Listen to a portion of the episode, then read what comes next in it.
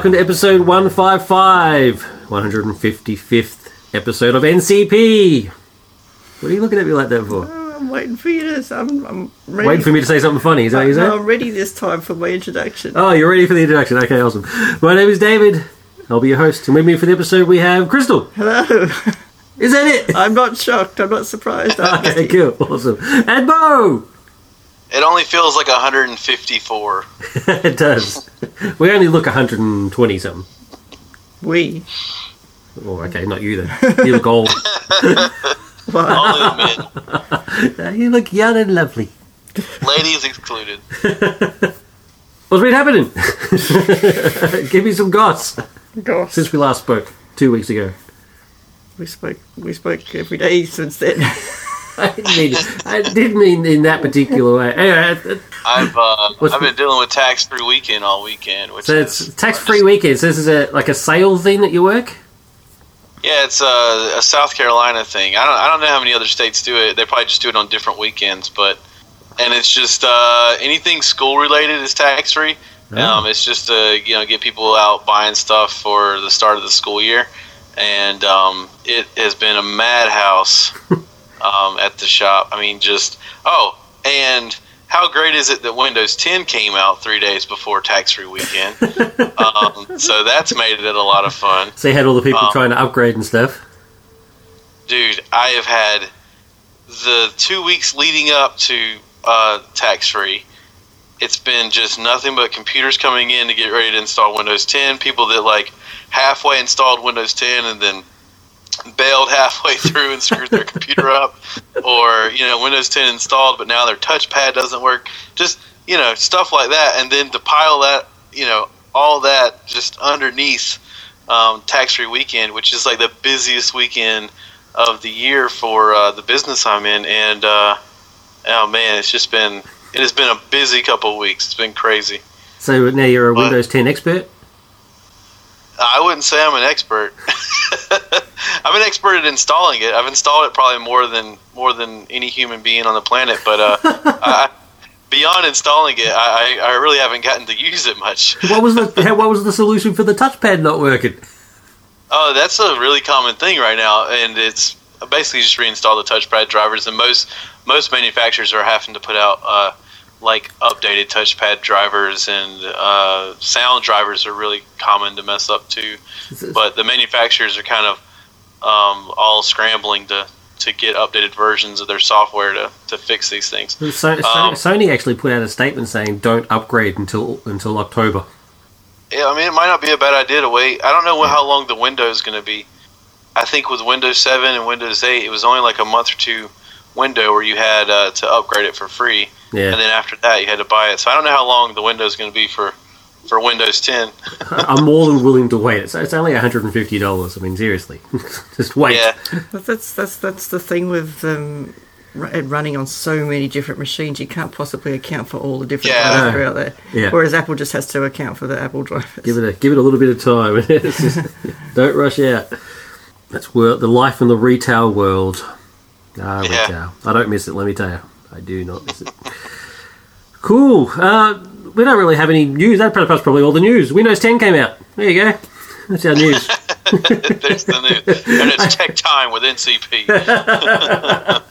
What happened to I feel like we Windows should be on the Leo Laporte network or something now. exactly. uh, there is no Windows 9. That's like that's the running gag. It's like Yeah, what's the? The I, I don't know how Windows counts to ten, but Yeah. what happened to Windows nine? I don't know. And people ask me, like, uh, people always ask me at work, like I'm supposed to know, and I, I really don't have an answer for them. The answer I've been giving, although this is 100% a lie, I just made this up. Um, the answer I've been telling people is that Windows 9 um, is the tablet Windows OS. but I just made that up to tell people that ask me, and I don't actually know the no, answer. I don't know what you're talking about. I, I'm, I'm pretty sure that's official. Windows 9 is the tablet version. Well, Windows 9 crashed halfway through, so they abandoned it and went straight to 10. Yeah, probably. Maybe- That's, maybe- that's actually the rumor. I, that's actually what I think. I, I don't know. There's, I'm sure there's an official answer to this that I could Google and find out, but Well, the- I've just been, I just been making stuff up the way I always do. I'd, I'd rather just make it up and I'm- see who believes me. I'm personally not making this up, but actually, this is one th- one rumor that I did hear that could possibly be made up. Is that Yeah. Bill Gates has like a psychological aversion to the number nine. That's, There's no way that's so- listen, you listen to the White Album too much. that can't be that can't be true. Uh, I, I mean, I guess it could be true. I mean, he's Number like he's got a fear of the number nine. Number nine. nine. Number nine. That's I mean, I, I don't know. You can take take it or leave it. I didn't make it up, but it could possibly be. if that's true, if that's true, then why is it that we are hearing about it now that Windows 10 came out? It seems like we would have like people would have been saying all along, you know, like back in the Vista days. Well, you know, whenever it gets up to nine, they're not gonna, they're not because he's scared of nine. And does that does that not count for Windows ninety eight? Like ninety eight Windows is not the number 98, nine, but it has yeah. the nine in it. I don't know. It's it's, it's obviously bollocks, but it's you know it's as, as much as I prefer Apple products, I do prefer the Windows numbering system to the Apple's naming them after animals system. yeah. Because I never know which animal comes first. Actually, even even worse is the Android honeycomb and Ice now cream. out. cat and ice cream and all these lovely delicious foods that I'm not allowed to eat. Screw you, Android. Yeah. Android just makes you hungry. But you know, the new Macs are uh, it's Yosemite, so it's like after uh, what is it, National Park? It's National park. Park. Yeah. Before I that, it was Mavericks. yeah. I prefer Mavericks. So, so Requesting a flyby. Danger zone. So the next one should have been Iceman. That's so true. And then they could have gone with Goose. yeah. you know what? You know what? Um, OS 10 Goose. OS 10 Goose. Play you with the boys. All right, let's move on. Uh, we're crazy people. Uh, so for this episode, we have reviews. We have two reviews. Uh, we have round six. No, we don't. Is that round six? It's round seven. No, it's round six. It's round nine. I don't know which Yeah. round it is. We're skipping round nine. I don't know. I can't. I have no idea which round it is. I've completely lost it. round. nine. We're skipping round nine. Anyway, we have a round of Clash of Champions. Can't remember which one it is. Uh, and a huge Azerothian Times. We've got big Azerothian Times news. I'm sure Crystal's very excited. I'm hanging Hannon, on the edge of my seat.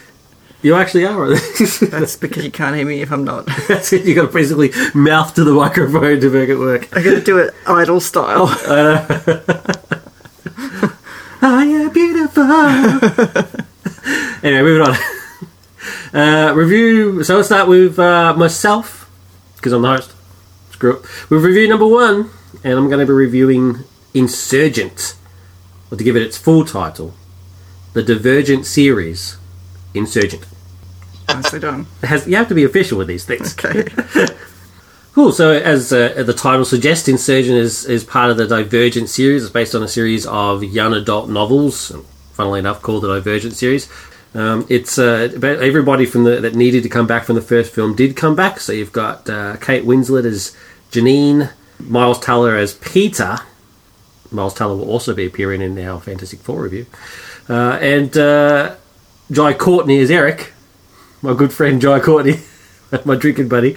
Uh, but the two main stars are, of course, Shailene Woodley as Tris and Theo James as Thor. Who? Thor. Thor. Four, as in the number four. Oh. He's number four. It originally was going to be number nine, but they had a psychological aversion to that, that number, so they got rid of it.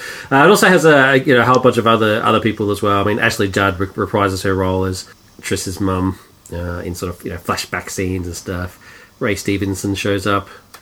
Zoe Kravitz is also in the film, the daughter of uh, the uh, pants splitting Lenny Kravitz. That was the funniest thing I've seen all week. we are, of course, alluding to uh, Lenny Kravitz's recent uh, concert mishap.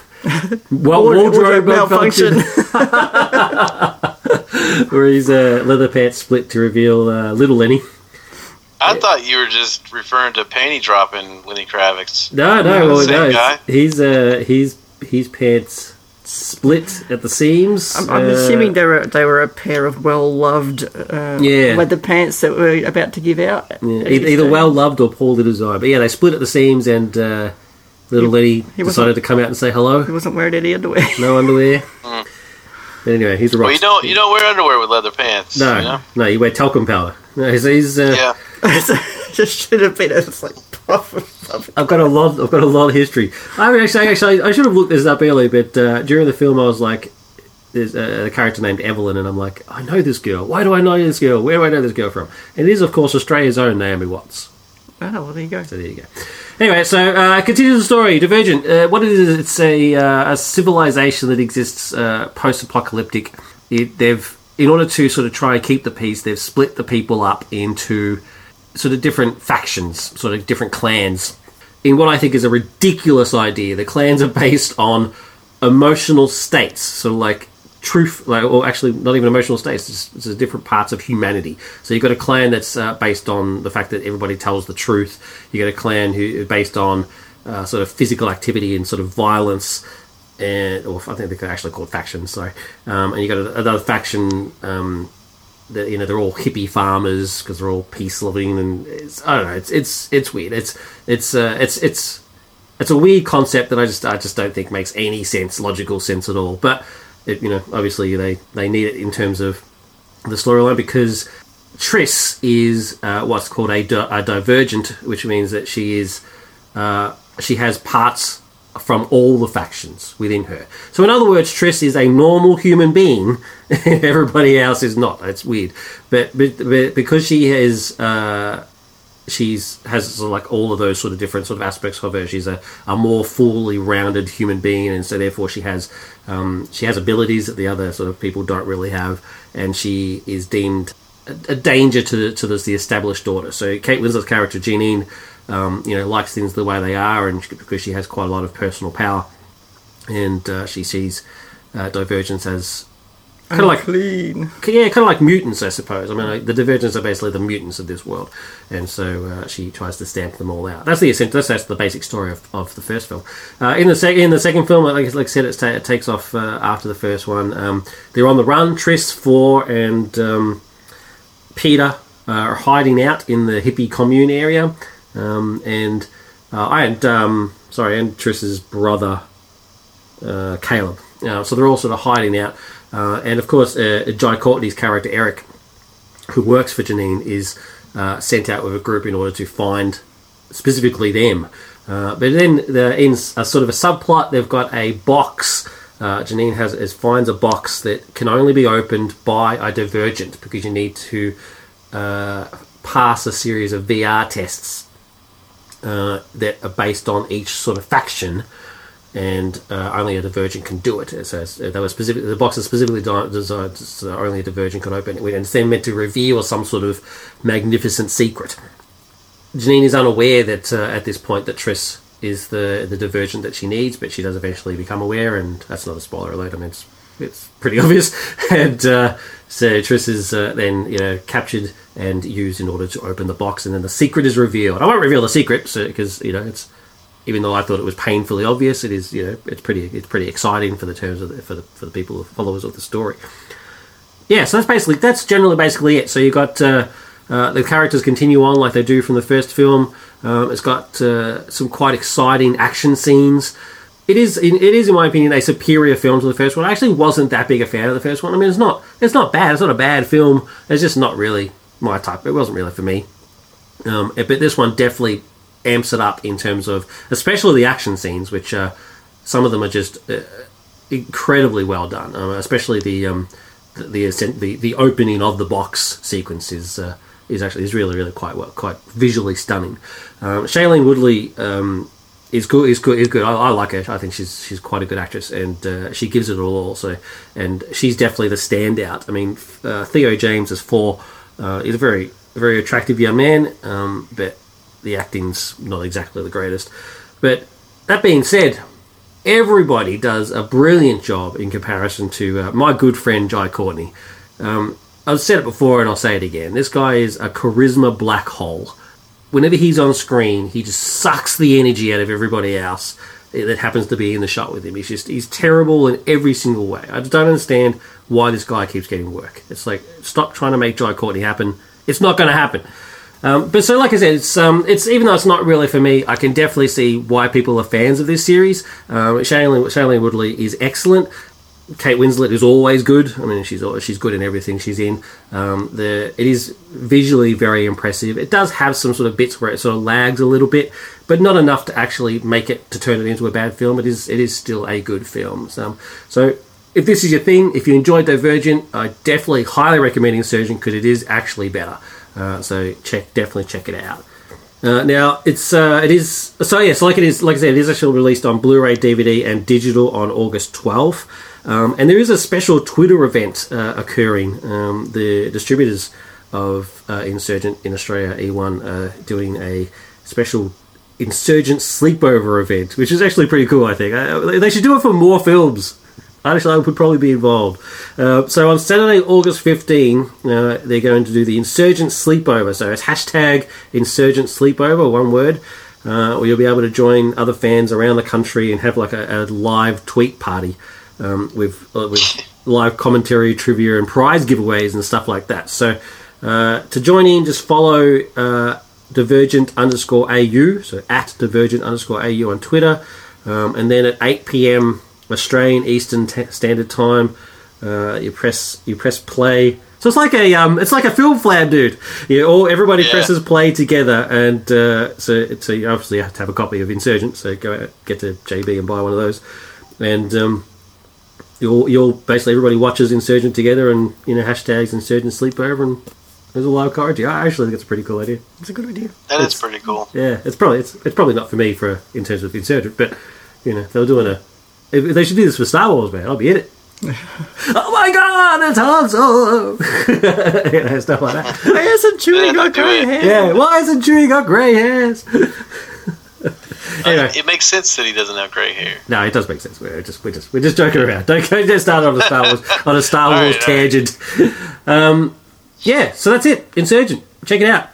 If you like the first one, you'll definitely like the second one. And the third one will be called Allegiant. Allegiant, that's what it is. It's Allegiant Part One and Two. They're split. They're doing a doing a two-parter. Anyway, so that's uh, that's it. Review number one done. Insurgent. Let's get on to review two, which is the Fantastic Four. They're fantastic. well, this movie's not. Let's be honest. Yeah, I haven't seen it yet, but I, I heard it was terrible. I mean, all the re- it's got like an eight percent on Rotten Tomatoes. I wouldn't call it terrible. Yeah. Uh, eight I mean, I don't ever, I don't usually trust Rotten Tomatoes reviews because they've said some movies were like in the 80s that I thought should be in the 90s, but eight percent is pretty dramatic. The For only score you should trust is the NCP score. yeah, the Luke's The Lukes. That's the right. Luke scale. If it gets enough Lukes, then it's good. All right, so uh, yeah, so like like uh, Bo said, he hasn't seen it, but Kristen and I did see it uh, the other night. we paid money for this. We left the house. Now there's there's there's quite a lot of there's a lot of- quite a lot of background Fantastic Four, so I just I just want to get through some of it. So it is it's directed by Josh Trank, and it's had quite a lot of controversy because had had to have quite a lot of reshoots and. Uh, which really means nothing. A lot of films have had reshoots. Reshoot, reshoots. The fact that it has reshoots is not a not a big deal. But there was also it's just you know a lot of on set problems. You know, Yes. Josh Trank is a bit of a bastard, and these are this is what's being said. This is not what I'm saying. Um, and that you know he was he was announced to do a Star Wars film, and then halfway through the filming of Fantastic Four, he was Yeah. cancelled from the Star Wars film, and you know all sorts of stuff like that. There's some films that could have benefited from some reshoots. Well, that's true. Um, so, but so.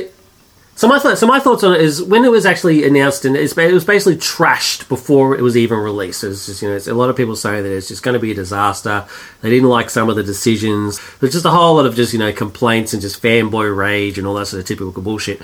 That I just I actually so I was on its side. I was I was really I was really hoping that this film would actually be awesome.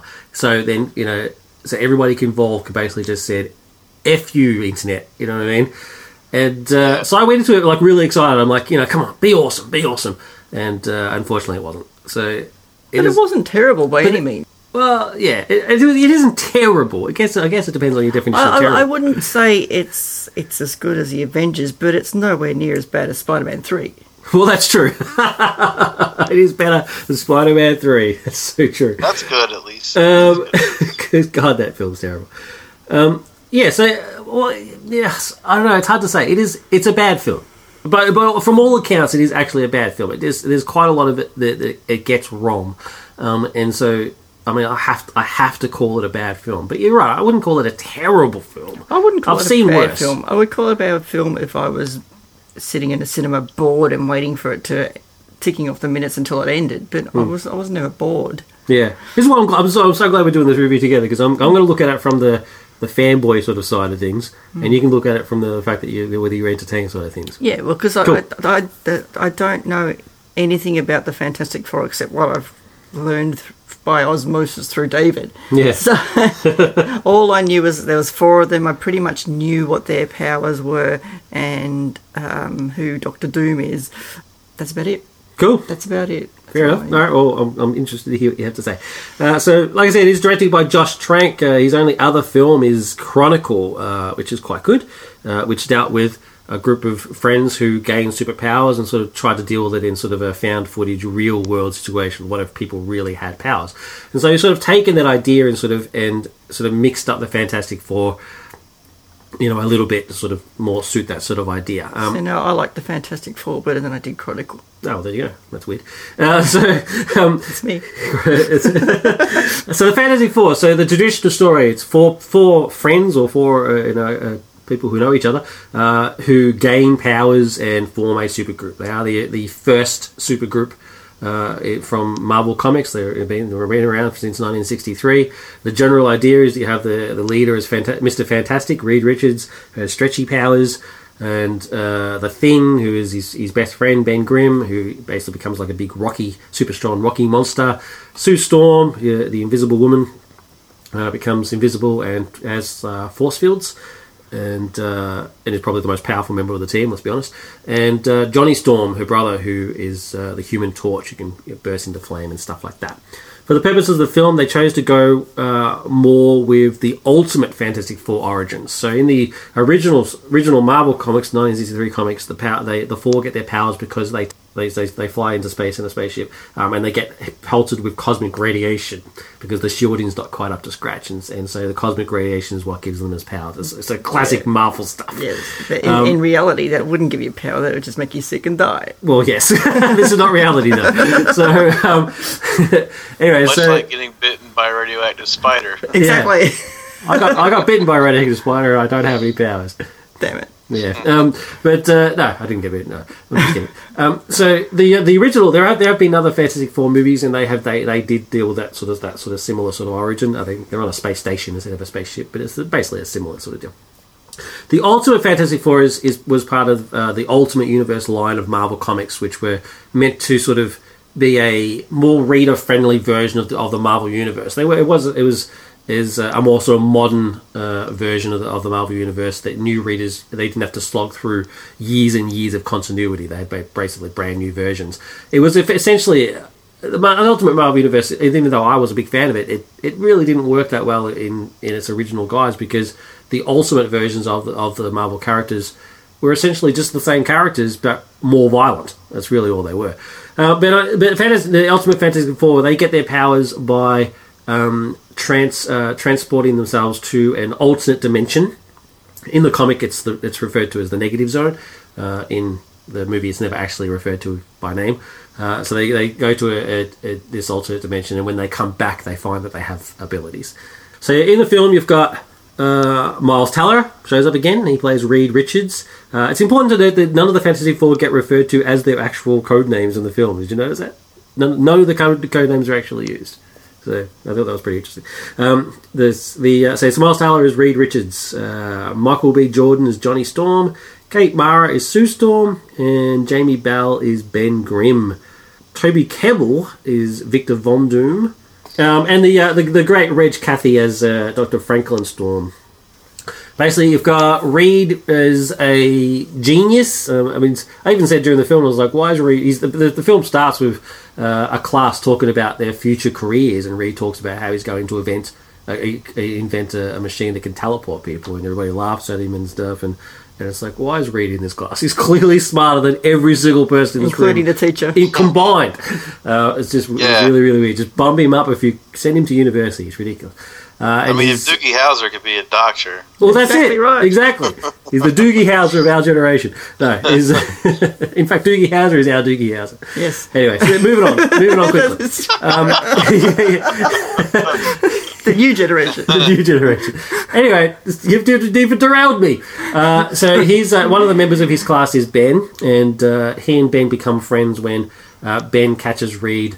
Uh, trying to steal some parts from Ben's family business, which is a junkyard. Uh, so in this in this continuity, Ben is not a pilot uh, for the, and uh, so he's just he's just your average Joe. Um, so they say they become friends, and Reed does in fact create a, a- create a machine um, that he thinks is a teleporter. It does actually yeah, send things away, but what it actually is is a Sends them into dimensional a dimensional transporter. Yeah. yeah. So uh, so he he doesn't he doesn't become aware of that until later on when he attends a science fair. Where he clearly should win, but because his science teacher hates his guts, he gets disqualified because he causes a bit of a ruckus. Um, the, the, the, Because the science teacher thinks it's magic. That's ridiculous. yeah, yeah, So it's clearly it's, it's still you know it works. So he's used scientific principles, but the science teacher thinks it's ma- magic. yeah, sleight of hand. Hold on, hold It's, on. it's clearly just because he just hates him. He's not Harry if he makes a machine, if he makes a machine that teleports things, and you don't win the science fair, what? Yeah, Even if even if the teacher didn't think it was really, even if you just made a machine that like made things disintegrate and disappear, yeah. I feel like you'd win the science fair. What's the kid next to him doing like a volcano made out of uh, baking soda? No, the kid next to him is doing something to do with a model plane, and uh, Reed takes the model plane and sends it into the alternate dimension, and it then brings it back, and it's clearly something clearly happened to it because it's brought back matter that doesn't exist in our universe. and it was a chunk taken Um, out of the wing. Yeah, and um, the and the, it's no the whole the whole thing's ridiculous. This whole thing's basically based on it's based on, based on the fact that the teacher doesn't like Reed Richards. It's really all it is. Anyway, so while he's at this fair, he they meet Sue and um, Doctor Storm. She's never fully explained why they're attending a high school science fair. That's so true. What the hell are they doing there? Uh, anyway, so, that's so true. I didn't even think of that at the time. It's like, why is why is Sue at this fair? Uh, anyway, uh, she doesn't even attend this school. So you got um, so you got Sue and uh, Doctor Storm show up, and uh, they explain to Reed and the audience exactly what the machine is and what it does, and they hire him.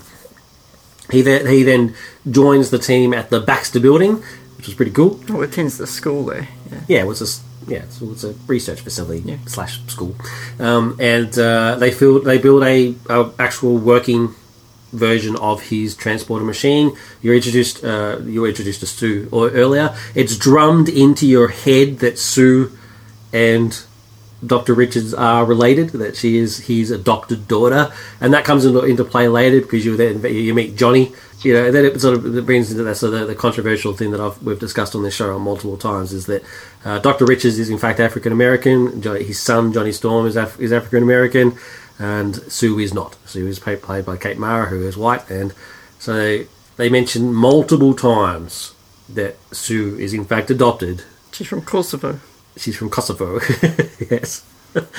and uh, yeah, I don't know. It just, I, I guess, if I can just, if you don't mind, if I can just diverge for like a, for a couple of seconds here, it basically brings to the point that I've made multiple times on the show that it just there was just no need for this to occur. It's not how it is in the comics. Sue and Storm, Sue and Johnny are brother and sister. They're both white, and that's perfectly fine. There's nothing wrong with that. There was no need to change it. They only, it was only changed because Josh Trank is friends with Michael Jordan. That's really all it is. There's, there was, there's, it's not like he's some sort of brilliant actor that you had to have him in the film. I don't see anything wrong with that. I've got nothing wrong with the fact that he, he he got his friend to his film. I was like, why the hell not? If I was making films, I'd cast all my friends. I wouldn't give a crap. But don't change, don't change established comic history and shoehorn in this ridiculous subplot just because you want your friend to be. In I don't show. see anything wrong with that either. I, it, it really, really annoyed me. It's not like he- he- he's he's rewritten actual history or something. It's, it's No, that's he hasn't rewritten her. I got like like I said. I, mean- for anybody who for anybody who missed it at the previous episodes, I have no problem with Johnny Storm being black, with Doctor Storm being black. I have no problem in any way, shape, or form. Black, Mexican, Asian. I don't give a crap what race they are. But then make his sister the same race. Don't waste precious film time explaining why they're different. it wasn't. It was like a couple of seconds. This whole like, thing- yes, More than a couple of adopted. seeds. this whole thing is is you know is a retelling of that history. Like nothing in this is the same so far that you've explained as, as the history of the Fantastic Four. So, I mean, it's just it's a drop in the bucket compared to how the whole history is bastardized. Yeah, I get. Yeah, I guess. I mean, I, I, I do like your drop in the bucket analogy. I'm going to use that. It's a drop. Uh, that, that my problem. My problem with that is a drop in the bucket compared to the, my other problems with this film. So that's fine. So I've said my piece. Let's move on. Alright, so, well, we won't mention it again. Yeah, they've gone. They built a full, full-grown version of it. You meet Victor. Victor's, you know, your typical sort of sort of rock star scientist. He's uh, he's aloof and rude, and you know, but he's good looking and and you know, and he's clearly a genius, and you know all that sort of stuff. So He's actually, massive chip on his shoulder. yeah, he's got a massive chip. You're right, and and he's got, he's got a bit of a thin for Sue as well, obviously, which is uh, Which comes into play which, later. which comes into play later. So it's um, so I actually didn't mind Victor. I actually thought he was right. I mean, he's he, he's essentially is still Doctor Doom. I mean, he still comes from Latveria, and he's it's basically the same sort of same sort of character. He's I mean, really, all you need to do is, is be is a genius and an asshole. So up until this point, right, it's pretty standard stuff. It's all pretty, pretty, pretty, pretty chronicle sort of stuff. The acting's not the greatest, but you know, whatever. It's all set up in order to get to the machine that's going to transport them up. But then, you, then you get plot point number one, which is ridiculous. Is it's Doctor Storm, and Doctor Storm is not a, is not a stupid man. It's Doctor Storm's idea to send the four scientists that created the machine hmm. on the first trip. Now that's ridiculous. Yeah. That just doesn't like make any idea. sense. None of them are trained in any way to do anything like that. They have no idea what's going to meet them on the other side. They've sent a couple of probes over, but that's about it. It's it just is surely you would actually get actual professional people like astronauts. They actually make an analogy to this. They talk about astronauts later on. It's like we've now just made this plot seem ridiculous by the fact that you admit that they had trained people to do this sort of stuff, but instead instead of Yeah. sending around a bunch of kids, it doesn't make any sense. And if the four of them die, there's nobody there to continue the work. Spot on. That's even an even better. I didn't even think of that, and you're right. Spot on. Uh, anyway, so so then when- so then when you have the scene where the government comes steps in, you got your typical government toady guy who is always chewing something for some reason. Have you I know, noticed that was annoying. even during his his presentation, he's chewing on gum. It's like, what the hell are you doing?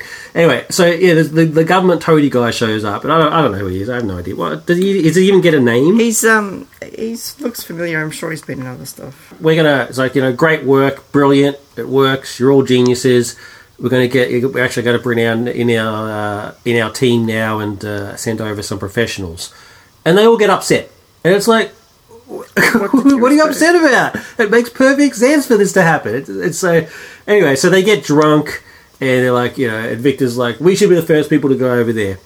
And so over they go. It's like what the hell? So four people that go are victor reed Johnny, and Ben, which doesn't make any sense. So he wakes up Ben in the middle of the night to come with them. Oh, I know. So I mean, Reed Reed calls Ben and says, "I'm not doing it without you, buddy." And it's like these guys have got no chemistry. They've got absolutely no chemistry or friendship at all. And these people are all these people are all fine actors. You know, I mean, I mean every single person in this film, individually, are perfectly fine. But for some reason, put them together in a group, and it's like they've just met. Uh, so those four people, they go they go to the uh, the alternate dimension, which is I meant to assume meant to be the negative zone, um, and it looks pretty cool. I mean, it's it's it's it's interesting. It's like whenever it's whenever you see it from a distance, it basically looks like Draenor, which is pretty cool. uh, so it is. I mean, it does it does look like uh, something from World of Warcraft. And it has that green flame effect, dude. It has like this this sort of green energy the- effect that looks like the, fel flame. So it's like energy. yeah. so it looks like they've gone to Shadow Moon Valley, uh, which I thought was pretty cool, right? And uh, you know, an accident, an accident occurs. They come back, and the device explodes, which then, which is their explanation for why Sue gets powers, because Sue is there bringing them back, and so she's in close proximity when it explodes. There's an explosion, kind of like for anybody who's seen the Flash TV show. The, so the, the explosion at the start that gives the Flash and a whole bunch of other people in the facility powers. A similar sort of event occurs, so the explosion gives Sue her abilities. Um, they all come back with their abilities, and um, my theory is that that explosion will explain other superpower beings as well. Because another sort of interesting backstory thing about this is that before this film came out, they were talking about how they were going to tie the Fantastic Four in with the X Men universe because they're both from Fox, so they're going to tie them together in some way. Throughout this, during this film, not a single mention of mutants is ever mentioned, um, and now that the film is out, they're basically saying, "Oh no, no, we never said that at all." so they're completely separate universes. Yeah. and Yeah, it's yeah, like I you know they they disses each other completely, which I, which I think is actually quite interesting. But but I so I think the explosion is what's going to explain any superpower beings that show up in any sequels that may or may not happen. I mean, the place the, the films are just a, a bomb, so they may not be a, a sequel, but I'm I'm pretty sure they have announced one, so they might get another one. Don't know. Yeah, I'm pretty sure they have announced one. Anyway, so back to the story. They get their powers. Now, this is where it actually this is this is the first time where I actually thought something interesting has occurred. Is is the sort of the evolution of their powers. So once once they get back, and the government steps in, uh, despite uh, Doctor Storm's protestations, the government steps in and takes control of the project, which makes perfect sense. That's exactly what would happen. Actually, that's as far as I want to go in terms of plot. I think. Yeah, I think that, that's as far, as far as far as I want to go because I want to. I don't want to. There's. I mean, there's a there's a couple of things that would be considered spoilers. So You don't want to retell the whole thing. yeah, that's exactly. We don't want to retell the whole thing. So, um, so that so that eventually leads to the team getting together and uh, their big fight with Doctor Doom. It's, it's all over the internet that he's Doctor Doom. It's no. As soon as you see his name, even I know Doctor Doom is the villain. Isn't that? That's not a spoiler. So yeah, so you have so you had the big fight. Now it's and then uh, you have the bit. So so I just want to in terms of in terms of sort of production stuff. it does that's, that's help enough that story there's a stuff. giant Doctor Doom statue in our display case. Well, yeah, it's, it's Doctor Doom is the man. Um, so basically, the, so the, the main sort of my problems with the with the film is, is not that they changed the story, the origin, and all that sort of stuff. I'm fine with it. Who cares? I mean, they do it all the time. Is it just the film's just lifeless? Like there's no there's no joy or excitement to be had in this film. At no point was I excited by anything on the screen. And you know, I'm a nerd. I'm a Fantasy Four fan. They Even could- Doctor Doom. That could have been your problem. Uh, from the outside point of view, um, it's it's your standard comic book film. You get you, you see your different players. There's a lot of bit of well, there's a lot of backstory, but you kind of need that because for people outside of the comic sphere, Fantastic Four is not really a well known group of people, so you kind of need to explain that to newcomers. Mm-hmm. So your team gets assembled, um, a thing happens, they get powers, uh, they confront the villain, and yeah, it's a standard, your standard comic book movie. Um, okay, given some of the characters, the characters don't really have the charisma that the Avengers have, but it's a perfectly serviceable movie, and I think kids going will enjoy it a lot more than people who have been reading the comics for the last 30 years. I think Oh, kids will enjoy it. All right. Um, also, the, I mean, the positives uh, is that I, I, I liked the I liked the origin story. Um, Doom, even though he looked you know completely different from the Doom that you all know and love, I actually think he looked pretty cool. To be honest with you, He's recognisable enough to know yeah. that. I mean, he's quite clearly still Doom. Yeah. You know, Although I, I mean, there's there's a lot of you've got to give this film a lot of gimmies, like, for, and that's one of them. Where does he get that cloak from? That's a good point. anyway, um, so, but yeah, but but like I said at the start, I just I just don't think it's a good film. I mean, there's too, mean, it's, it's just it's just too uneven, um, and it's the first half of the film is a different movie to the thir- second half of the film, and especially especially the last sequence, the last scene. Just it blew me away by just how bad it was. Is it's it basically it's after the fight and they come it's it's them back at the facility and i don't know what it is but it's like it's it's almost like they they said they they called all the actors and said hey we need you on set in 30 minutes we're going to do a scene together like nobody nobody looks interested in being there they actually look actively annoyed and then they have this ridiculously lame dialogue and, I was just, and it cuts to the credits and i was like oh my god what just happened there it's just, it was really weird um, yeah, so that's, that's basically it. Do you have, do you have a rating? Two and a half. Wow, that's so generous. Like I said, like I said, I, I, I wasn't. There has been some movies I've gone to see where I've sort of actively think, oh, isn't it over yet? When's it, when's the end coming? But uh, yeah, just for that alone, it gets an extra half point. Awesome. Yeah, I don't have any burning desire to see it again anytime soon. Oh no, we're not going to bother seeing it again. so yeah, I'll, I'll give it uh, one out of five. If he brings out a director's cut, I would have liked to see what he thought his original film was going to be like. You stole, you took the words right out of my mouth. That's going to be my final thoughts. Actually, I want to see the original Josh Trank version. Yeah, I The- bet it's not as different as he's claiming. Yeah, you're probably right. because the, the director's cut of Blade Runner is better than the original, Yeah, that's true. Hmm. Yeah, and the original's pretty good. that's true. You're right. But I would, I would like to, I would like to know exactly what were reshots and weren't, and weren't, and then sort of try and work it out from there. But uh, anyway, that's it for the review. Let's move on to Clash of Champions. Ladies and gentlemen, uh, let's get ready to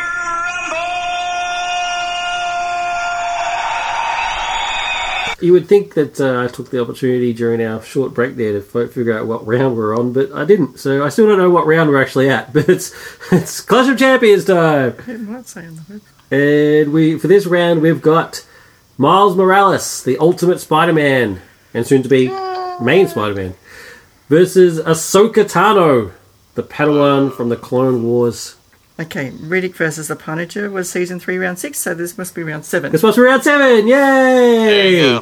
Thank you, co-host Love. Co-host with benefits. That was good. That's- That'll be the official title from now on. all, the, all the business cards.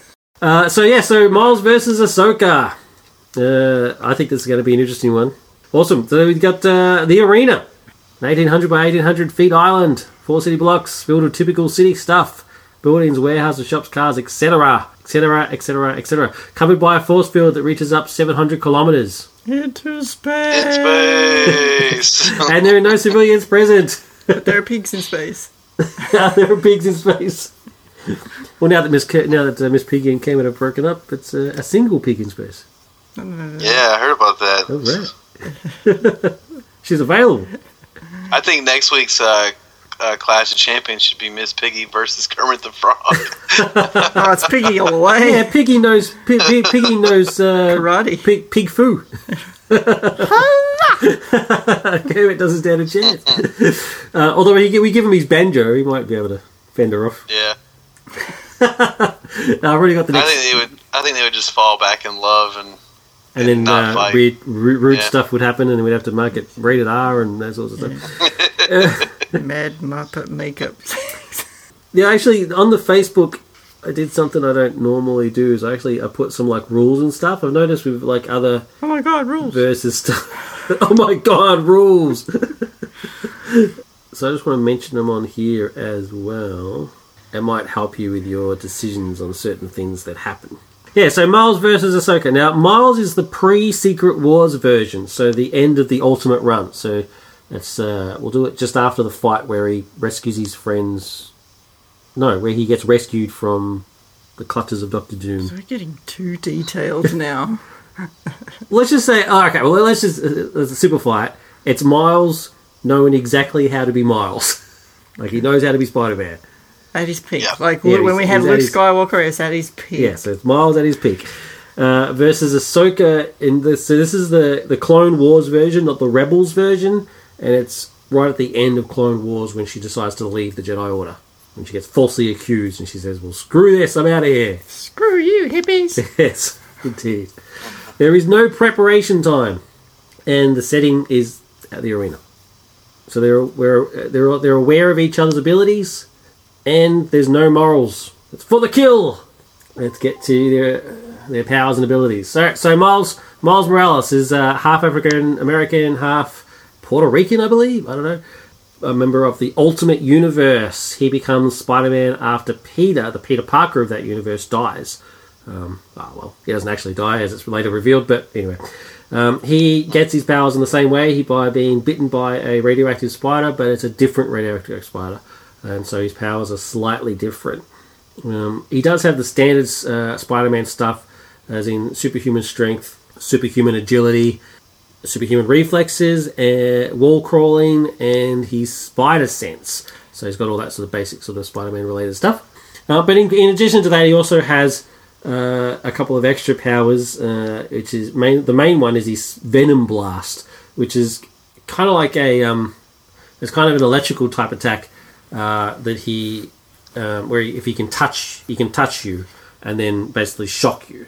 Um, it's not pure electricity because it actually manages to work on electro, but it's it's a s- I, I don't know really know what it is. It's a sort of a, it sort of affects your nervous system, I guess. Really, um, it can also be transferred uh, when Well, that could make sense if it was Venom.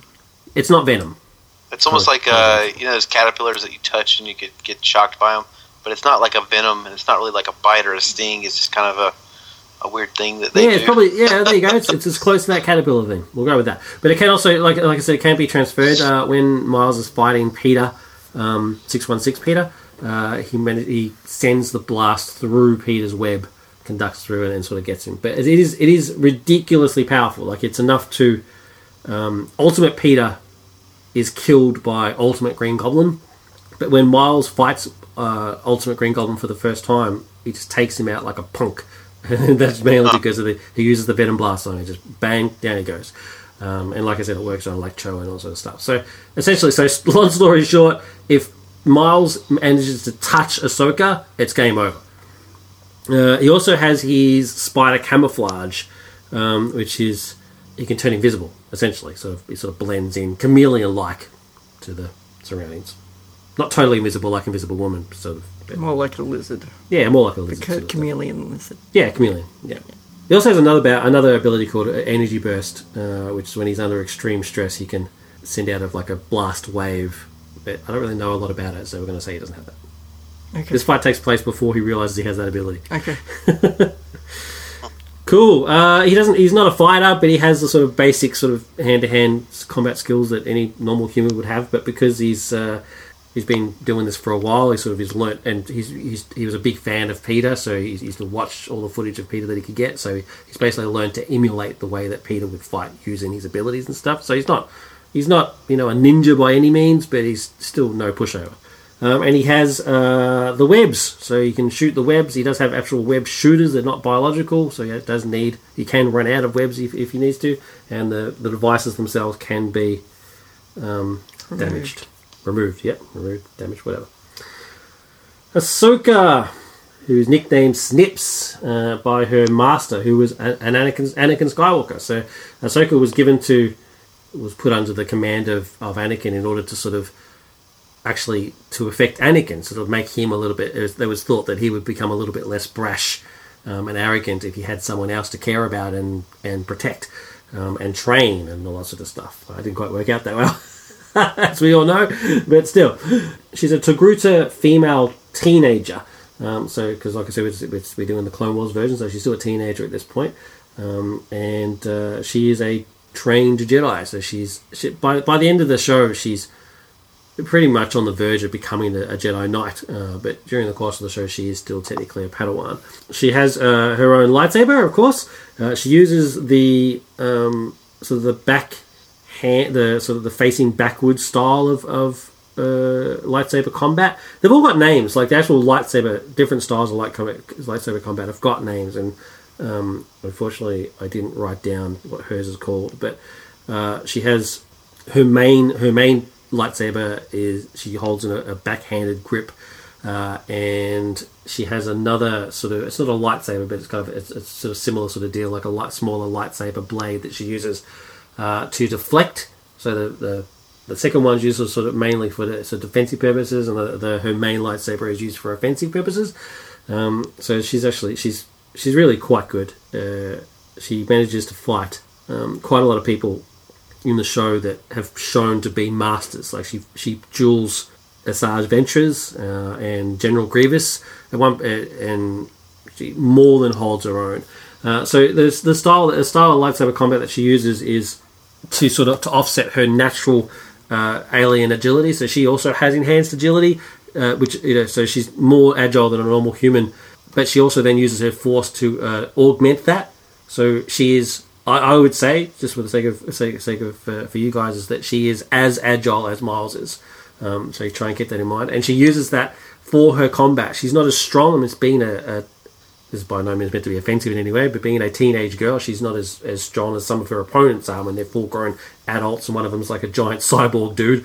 Um, but she uses her agility um, and force enhanced gymnastic abilities in order to basically evade being hit. So she's all about the move out of the way and then dart in for an attack and then So move out of the you way. think about that scene and the setup with Yoda bouncing all over the place, yeah, it's not as ridiculous as that. as all the, but it's a cool scene. it's a it's a cool scene, but let's be honest, it's kind of silly. Um, it's It's it's, it's cool in its silliness, but it, but yeah, similar sort of deal. So she so yeah, she basically she jumps around her opponent and you know hits them in the back and hits them in the head and hits them in the leg and all that sort of stuff in order to wa- the way she fights. She's actually pretty damn cool. Um, I love her a lot, Ahsoka. I think she's brilliant and. She also, but she also is uh, quite good in hand-to-hand combat. I'd definitely say definitely better than Miles in all in all respects in terms of hand-to-hand combat. She actually manages to beat a Trandoshan without any weapons, um, just in pure hand-to-hand combat. And Trandoshans, uh, if you are the um, are the tall lizard guys. You remember Empire, Empire Strikes Back, and you see all the bounty hunters, and you see the lizard guy. He's a Trandoshan, so they they spend their time um, hunting Wookiees. So there are no pushovers, and she manages to take one out. Be very, very quiet. It'd be awesome if they said that. Hunting Wookiees. They've actually got a pretty cool mythology, of the Trandoshans, but that's a story for another day. Um, the uh, the great great scorekeeper. Um, yeah, so so why I thought why I, why I'm really excited. I'm really excited about this fight because uh, oh, just very very quickly, she also has the ability to. I mean, of course, she has the force. I mean, that goes without saying. So she has the, the force abilities, uh, but also um, she has a, a biological ability. So the her race um, are the ones that have the sort of like those head protrusions. And those things are actually uh, they're organs. They're external organs, and they they they're sort of uh, they use sort of like a an echolocation sort of deal. That's not quite accurate, actually. I apologize, but it's it's a similar. It'll give you an idea. Basically, she can um, she has she has better spatial awareness than a human would have because of these sort of things. So I think she can.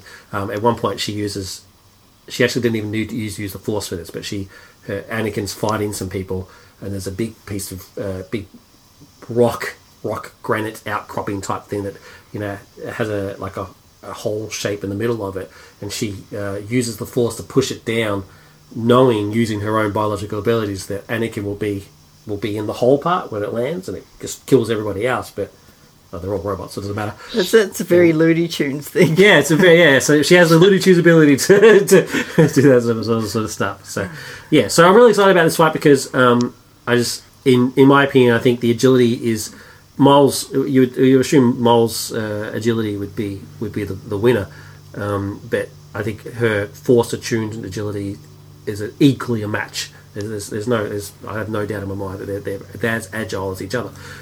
So yeah, so basically, so what, I, what I'm going to say, so, so before you guys jump in and uh, start discussing it, I'm going to say this: that if Miles manages to touch her, she's gone. Touch her. Yeah, because if he touches her and Venom blasts her, shock. she's gone. Yeah. Is there a way to negate the venom blast? Well, so that's that's what I that's that's why I like wanted you to jump in and say stuff. Does the force is the force enough to protect her from being knocked unconscious? Well, She could, um, because they know about each other's abilities, so she could give herself a por- personal force shield. Oh, you're so good. Yeah. Mwah! That's what I was gonna say. Does she know? Is she aware enough of the Force to do that? I think no, I think the Crystal's spot on the money. They're Well, if- aware of each other's abilities. you- I think she'll be she'll protect herself from the from the. And you said it, at all it's, it's late in the Clone Wars, No, no. so she's almost a full Jedi, so her powers are pretty strong. She's pretty good. She's, Okay. she's past Luke, Luke in the Dagobah system. She's definitely past movie. Yeah, she's definitely past Empire Strikes Back level of Luke. I, but I don't think she'd be on the level of Mm. She's not- Return of the Jedi. She's Luke. not full blown Jedi Luke. I think in if they're similar in agility, then I don't really know how to how to judge them. Was there has there ever been any scene or any evidence that she could that she could make a force field out of the Force? Yeah, well, she's she mainly she mainly uses it like most Jedi do with uh, tele, for telekinetic reasons. So she's pushed things, she's pulled things, and she's force shielded. Okay. Okay. So if she could do that and he can't touch her and she's got a lightsaber. She's got two So- lightsabers. She's got two lightsabers. Things they have similar. So Is really, their agility? They're probably similar in the way they fight, and they are similar in that they both have some sort of spidey sense. Yeah, so, Oh. so, so if you if you if you want to throw some sort of scripting story sort of stuff in there, so Miles turns invisible, tries to attack from behind or attack from the sides or something like that. I don't think him turning but invisible would help her. She's too aware. Yeah, visible to, doesn't mean anything. So he's, he's surprised when she knows exactly where she, where he is. Uh, she force pushes him. He's like, "What the hell?" Gets knocked back. He's incredibly durable though. He's even his stuff falls on him and stuff. He's, he's actually not. He's really not that affected from the from the force push itself. Hmm. She's she's going to have to lightsaber him in order to kill him because he'll be, he'll be able to withstand any force related stuff that she does. If she gets close enough to that, do that, he's dead because he won't be able to lay a hand on her. That's that you can't disable the force. You can't disable the force. Are you sure? If he knocks her out, Yeah, but how is he going to Yeah. knock her out? and then picks up a car and throws it at her, he's far stronger than she is. That's true. He's Spider-Man level power, so it's strength, so it's five to ten tons. He could pick up a mm-hmm. car and throw it. it. Is would- she that strong with the Force to to catch it? I think I think she's be at the at the very least strong enough to bl- to deflect it. Not necessarily mm-hmm. catch it. I don't think she'd be able to catch. I mean, that's a massive amount of of force. No pun intended. You know what I mean? So she Yeah. she I don't think she'd be able to stop it in place because the momentum and, and speed and, and and weight is just too much. But I I definitely think she'd be able to push it out of the way. Hmm. Yeah, so there's no way you could knock her out. So you're essentially saying that you don't think that she can he could even get close to it. Not unless he disables the force, and if the only way to do that is to knock her out, he won't be able to knock her out. And I don't think she can ta- she can take him from a distance either. Because she's too spatially aware to even be surprised by anything thrown at her. Yeah, totally. I take you totally right on there.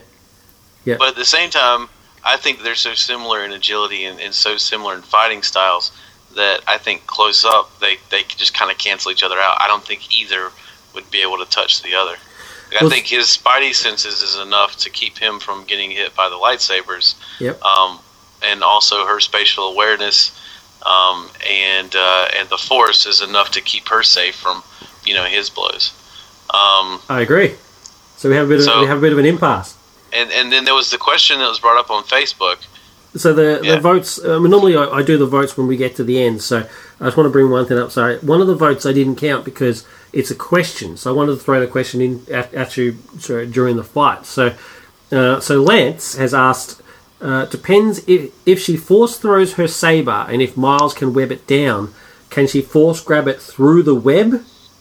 If so, then Ahsoka. If not, then Miles. So I don't think she can break the web. yeah, I don't think. I definitely don't think she can break the web. I mean, the Hulk can't do it. Why would she do it? The Hulk doesn't Good have the point. force. See, That's I think I, I I think you, you misunderstanding how the force works. can- The force is only Yeah. as strong as the user is. So the force itself is a concept. Hmm. You still need to have the, you know, the bloody midichlorians and all that sort of stuff in order to use it. Like, even low level Padawans have the force, hmm. But you can't say that Ahsoka's as powerful as Anakin is. That sort of stuff. Yeah, but uh, I don't know, I don't know exactly how powerful she is. Wait, how, there's no way to measure how powerful the webbing is against um, her use of the force. It definitely is. In the show, she's been shown to struggle pulling things. So to break the web, she would have to be as strong as the Hulk with using the Force, and the show's showing that she's not. Okay. So if, if Miles webs it down, I don't think she can pull the saber back in order to break break in the web. But that's not to say that she can't pull whatever the web is attached to. The web has to stick to something. So if it sticks it, if he sticks it to the asphalt or he sticks it to a, uh, you know, a, a, a light post or something like that, I, I think she can easily rip that off. She's got two sabers, But she's got two. so he's like he, he's she's thrown that one and he's distracted by webbing it down, and she comes out with the other one. Yeah. Do you think he's fast enough to web her personally? Maybe not web the saber. What if he does this? You know, you know that scene in Amazing Spider-Man where the, where where Spidey webs the hands to the wall and webs the leg to the wall and then webs webs the mouth and all that sort of stuff. But like he's that's- he's damn quick. That's Peter. Yeah, that's Peter. And Miles is as fast. Miles is as quick, yeah. Yeah. I think that I think that they both have something that the other like the webbing is something that could be used to defeat her in the same way the lightsaber is something that could be used to defeat Miles. Hmm. Um, in that if the lightsaber it, you know, if she somehow is able to, you know, I mean, the lightsaber could literally just slice him in half, you Hmm. know, Darth Maul style, Yeah. and with no blood. And Because the lightsaber cauterizes the wound. it cauterizes it. Yeah, I know. This guy. um, and then in this in the same the, you know and the same the webbing is so strong that it can you know it can keep two you know two 16 wheeler trucks from from being able to drive away from each other. Like it can it can play tug of war with with trucks. Like it's it, it could catch pieces of buildings as they're falling to the ground. Like it's it's almost indestructible. So in that same way the webbing could could uh, incapacitate her. So I mean it's If, just if it manages which to hit her. Can that saber cut through the webbing? I think the lightsaber can easily cut through the webbing. Do we, do the you want to establish saber that? could cut through it. Yeah, Yeah. So I if she think can't- saber could. If she can't pull it free, can she move it enough for it to cut itself free? Oh, that's so good. That's so Yeah, that's imaginative. true. So he's like it because it leaves her hand. It it becomes disabled. Hmm. Yeah, She just using the force ignites it, it cuts its way through, pulls it back.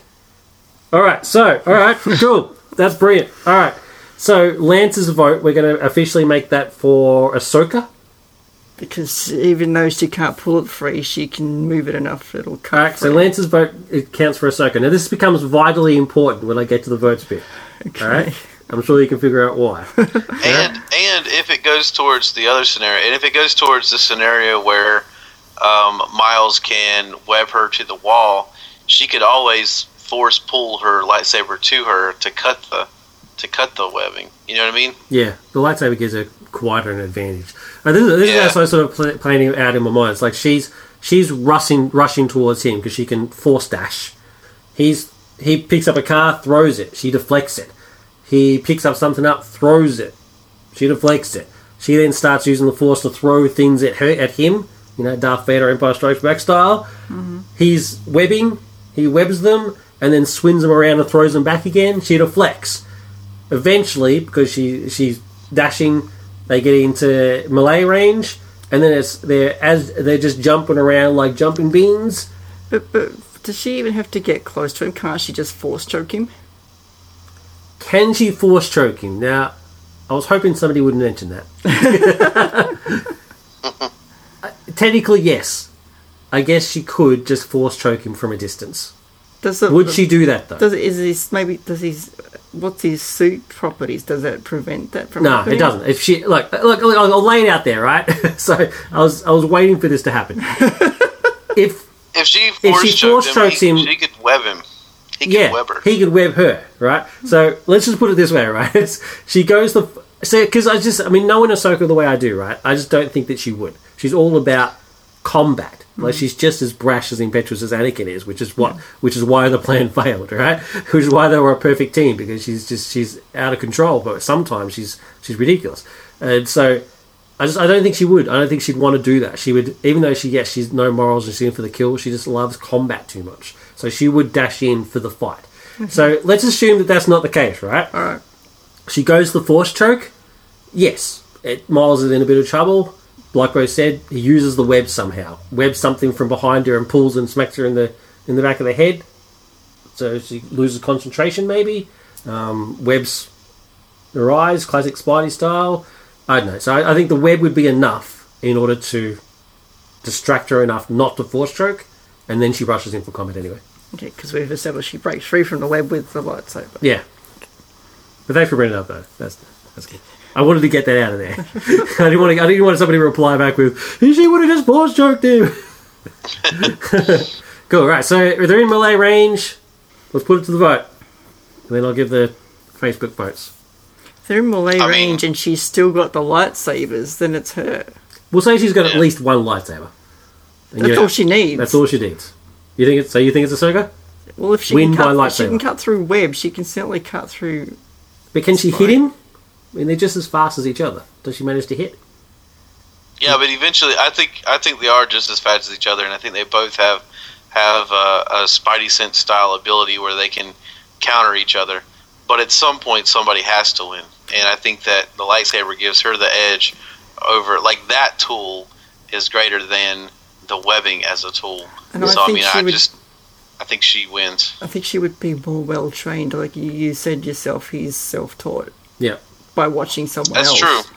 I'm with you. That I'm with you. true. Actually, she actually, was a Padawan. I actually wanted to do this. Is, is if we, if I actually, if I do manage to script this and comic this up, this is what I'm actually going to make it, make her do. I'm going to make her f- force break the web swi- web shooters. So she force crushes hmm. the web shooters, and you can't web anymore. So it's just him. It's just him versus her and her lightsaber, and that's victory. I didn't think about that aspect. That it's actually a, me- it's a mechanical Yeah. thing. So she. I thought about that at the start and then forgot about it. Oh, there you go. So, a great So I- mind. but So I was thinking thinking 'cause she she would would- know they're mechanical. I was thinking she would rip them off. Oh, rip them off, destroy them, whatever the case may be. I was actually because I mean we're talking no morals here. I'm just gonna the way I'm picturing is that she force crushes them, which hurts him because they're on his wrists. break his wrists. Yeah. Um, not necessarily break them, but enough to hurt him. And then she force dashes in, and then it's just him versus her melee, jumping around crazy. And then, like Bo said, eventually someone has to hit, and I think it's her. well, she's got a 'cause if lightsaber she- he I mean- hasn't. As soon as she hits, I mean, he's got his he's got his venom power. Let's don't let's not forget that. But I think she's she's no idiot. She's gonna defend against that. Hmm. I mean, her range, the lightsaber gives her more range than he has. Yep. So we're all in agreement. Ahsoka, Ahsoka. Yeah. Cool. So we said that Lance's vote went for Ahsoka. Ahsoka. All right. As of this recording, we had 12 comments on Facebook, one tweet, and one email. 14 results. I like the guy that decided to email. Yeah, I thought that was pretty That's good too. like, yeah, that's more. That's dedication. you? He actually had a pretty cool. He actually had a pretty cool comment. It was, it was pretty. He had uh, like a little bit, little combat. How sort of long was with it? How long was the email? Oh, it wasn't super long. It was just a paragraph, but it was it was good. That's just funny. Yeah, that was John. that was uh, for anybody who wants to know. That was John. Um, anyway, so uh, yeah, so fourteen out of fourteen. How do you think it went? Well, judging from your comments, I reckon it went Yeah. uh, pretty evenly until until we decided the question. Well, you're not just a pretty face. It was in fact seven seven. Yeah. It was a draw. Wow. So that means Lance's, which I didn't count in that. So Oh, if we if we agree that Lance's one counts for Ahsoka because he wasn't clear, Yeah. that means it's actually seven for Miles and eight for Ahsoka.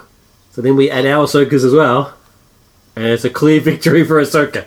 That was pretty cool. I cool. think that was a really good matchup. I think that was really good. So that's uh, so that's victory for Ahsoka. Ahsoka moves on to the next next level of combat. Next round, which is the final round for this tier. So after this, we'll actually we'll go back and and do the others. Actually, after this fight, we're going to have a bonus round. Bonus round. Yeah, but anyway, we'll get to, we'll talk about that more next the, the next episode we are, that we're on for Clash of Champions. So next round, the next fighters are Sylar. From Heroes. Yep, the the the uh, psychopathic killer from Heroes versus Daken, Wolverine's son. Okay. That gonna get lost in the eyebrows. I'll never find him again. So Sylar was actually was actually a choice, wasn't a drawn out of the hat. Uh, Daken was a drawn out of that one, but Sylar was uh, was Crystal's choice. It was actually my uh, idea to have Sylar versus New Spock. Yes, Yeah, Quinto on Quinto. but uh, since we knew Sylar would rip the crap out of him, it was, I decided to draw that name out of the hat. So that's it for Clash of Champions. I hope you enjoyed it. Uh, if you have any comments or feedback, please send it in. I love it. Awesome stuff. You'll make his day. Uh, you will make my day. Great stuff.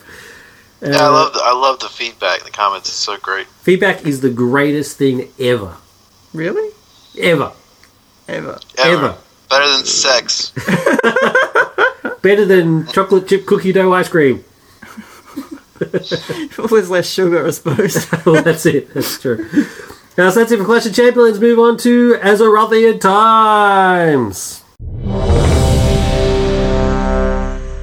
All right, we've got a huge Azerothian Times. Huge, to, uh, huge Azerothian times. So it's uh, we'll get the we'll get some of the some of the minor stuff out of the way first before we talk about the the big the big news. All right, what do you reckon? All right. First off, the rank we've got WoW uh, WoW subscribers are down 1.5 million to a total of 5.6 million. Uh, they just announced this. a couple Yeah. Um, it really means nothing. Uh, but to get to give you a sort of bit of, bit of context, uh, they were at 10 million, so now they're at almost uh, just over half that. Uh, Yeah. when the, the new expansion comes out, I guarantee you that'll change. So it's, it's, it's, Yeah, I think it's mainly because Draenor is actually just quite boring. Yeah, you know, it's it's it's this happens every single expansion cycle. It's just now the expansion cycle takes place over a year instead of like two or three years. Hmm. We're in that end of expansion lull right now. Um, although it's crazy because the last tier just came out. It's only been out for like, I mean, what? Like Hellfire Citadel's been out for a month. Yeah, So I mean, it's it's it's a weird. This whole going to a yearly cycle as opposed to two year cycle is just it feels weird. It it, it feels. I almost feel like the way I used to always make fun of Call, Call of Duty because it was like, well, they come out with half a game every year. yeah. You know, Blizzard's almost doing that now. You know, they're kind of jumping into that that cycle. They're not far Um, off. Yeah, I know. Um, so big news for me. Um, kind of in the same vein of talking about you know uh, getting together with your friends and, and enjoying World of Warcraft.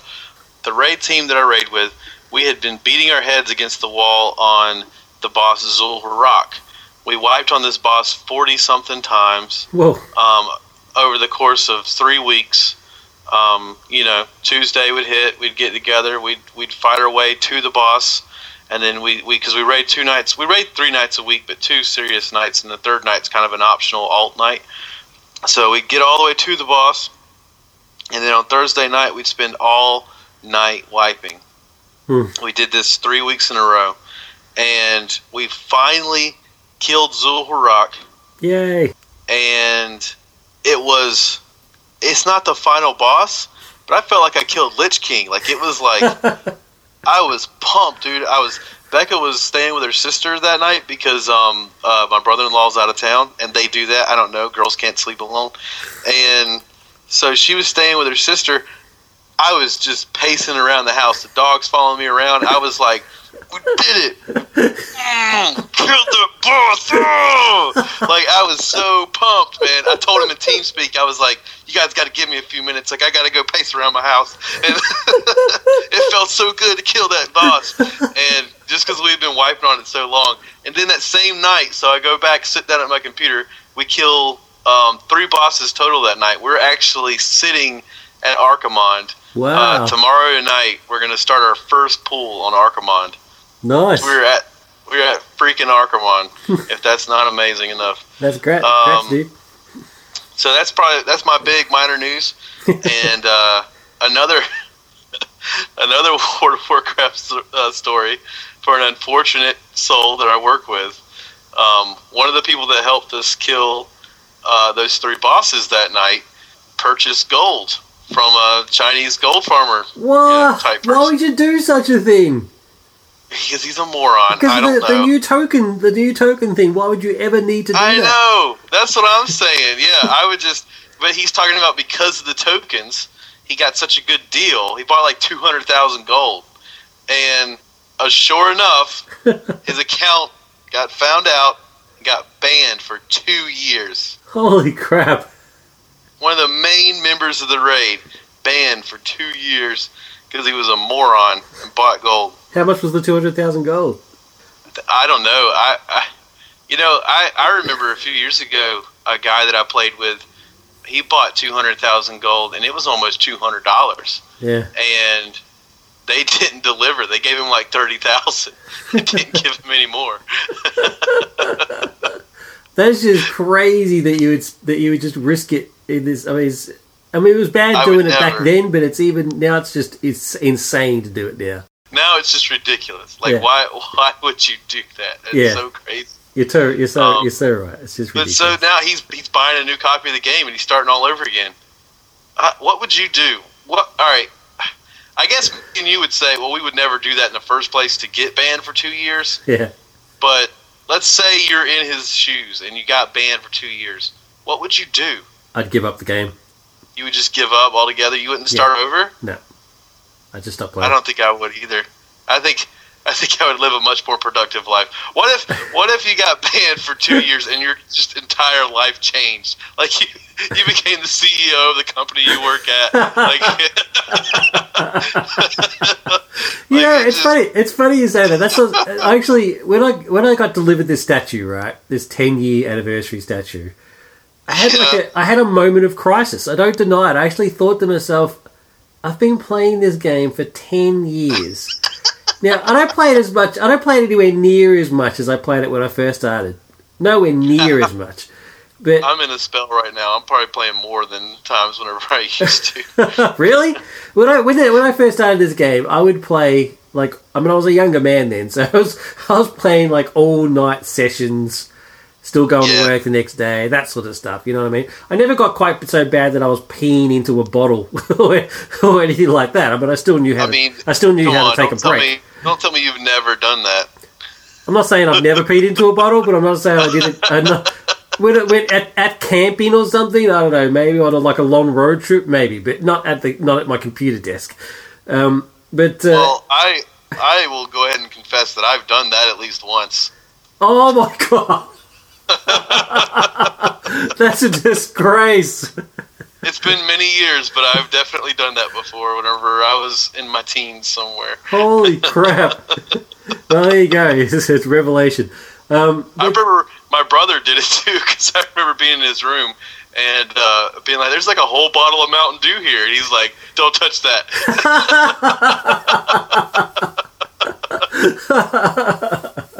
Oh, the revelations are flying thick and fast now. But anyway, I used to play it. I, I used to play it a lot. Let's, let's just okay, cut a long story short. But uh, and so I, I did, but I, I'm sort of I'm holding this statue in my hands, and I'm like, what have I done with my life? it was it was it was pretty. It was a it was an interesting moment. It was it was like this. Could I would I have would I have accomplished more if I hadn't been playing this Nah. game? And and I and I thought I had a long hard think about it, and you you know what? I, I don't think so. I mean, my life is actually pretty good. I mean, I mean, it's, I love I, I love my wife. I love my job. I love the people I work with. You know, I'm not know- living on the street. You know, I can I can eat well. It's you know, it's it's so you know, it, it still would have. I think it would have been. I mean, it definitely would have been different, but I don't think it would have been outstandingly better. You know, you know the thing is, is there would have been some other obsession. Yeah, Like just people do things to occupy their time. Like you know, it, it, how different is that than it is staring at Facebook all day? You know what I mean? yeah, Like I would say, and I'm not criticizing my wife at all. I mean, I, I think she's she works very hard and she's very productive. But but you know, the amount of time I spend playing WoW, she plays, you know, you know, looking at Facebook and looking at photos of her friends.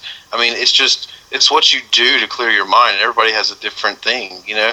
Um, there's nothing. There's nothing wrong with that. no, It's just it's just that playing computer games has this stigma behind it. It has this like you know everybody thinks back to the South Park episode and they yeah. think they think we're all peeing in bottles, but but only some of us are, bro. Only some Only of us of- are. but only some of the time. How far away was your toilet? Why were you in the middle of a raid or something? What the hell, dude? Anyway, it's all right. Let's move on. I don't remember. there was a lot of pot back in those days too.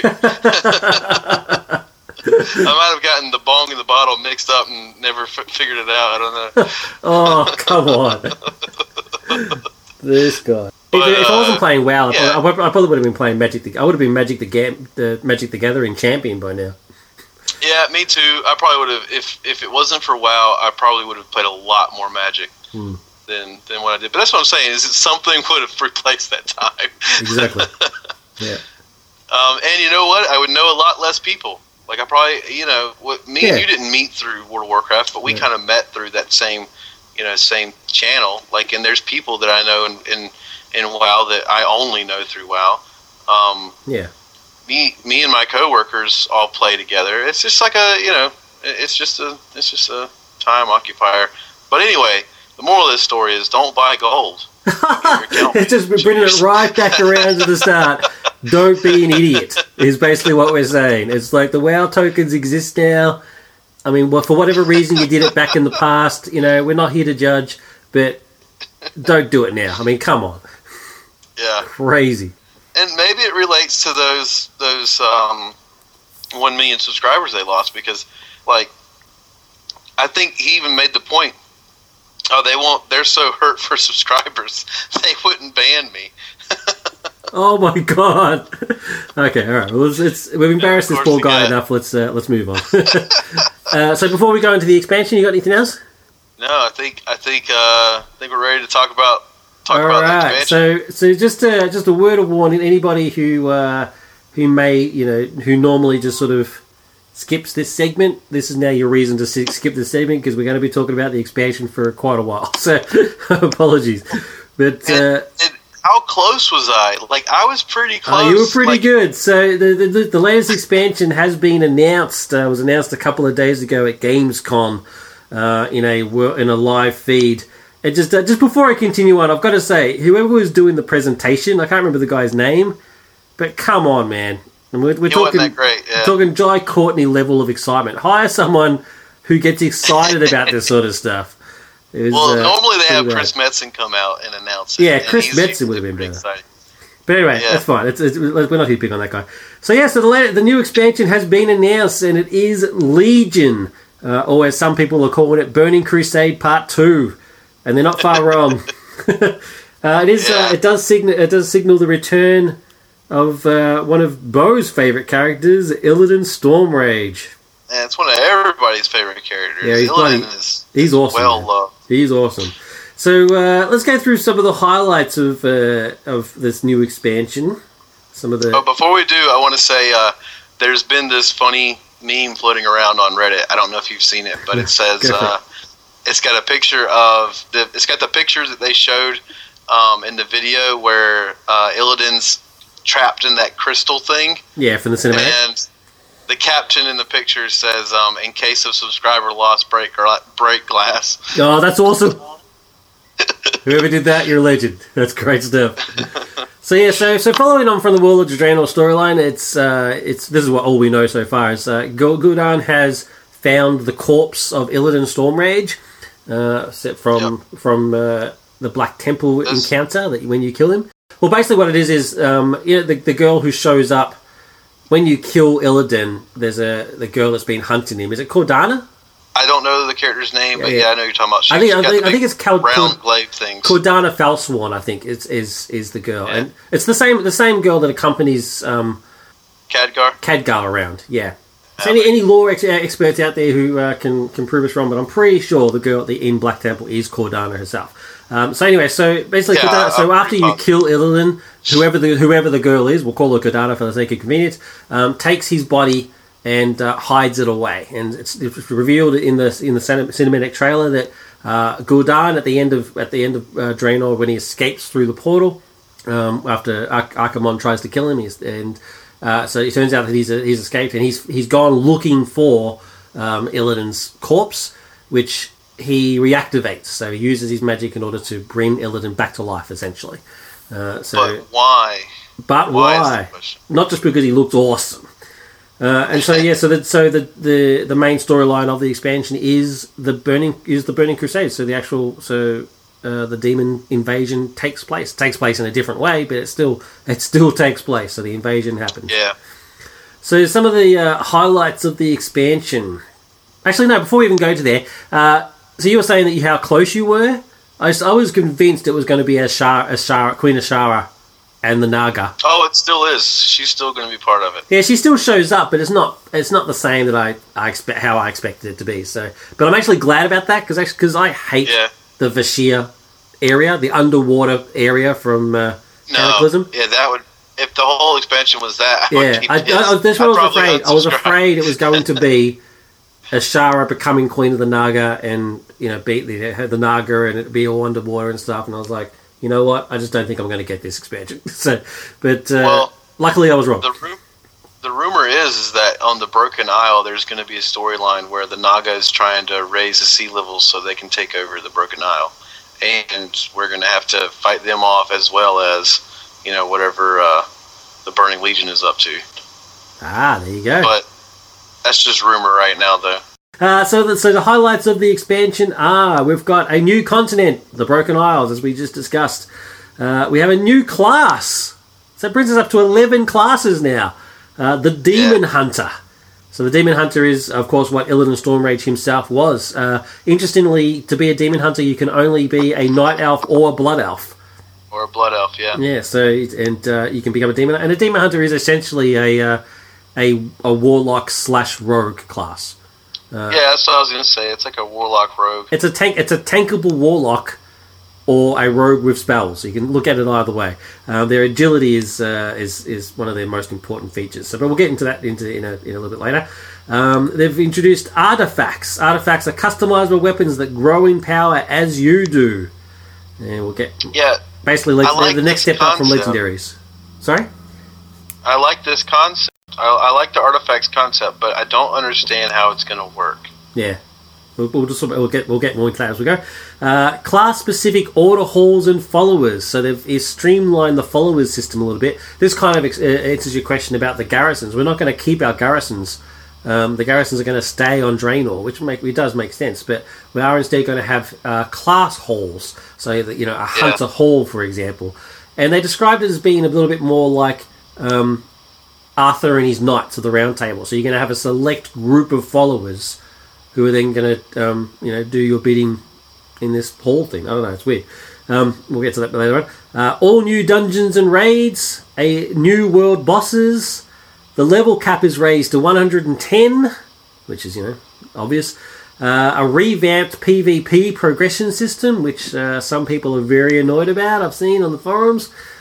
Uh, an improved transmogrification system. You know what I think this is? They didn't come out and say it, but you know, I, I think it is the wardrobe system Yeah, because they did specify that it's a it's, it's a space saving system.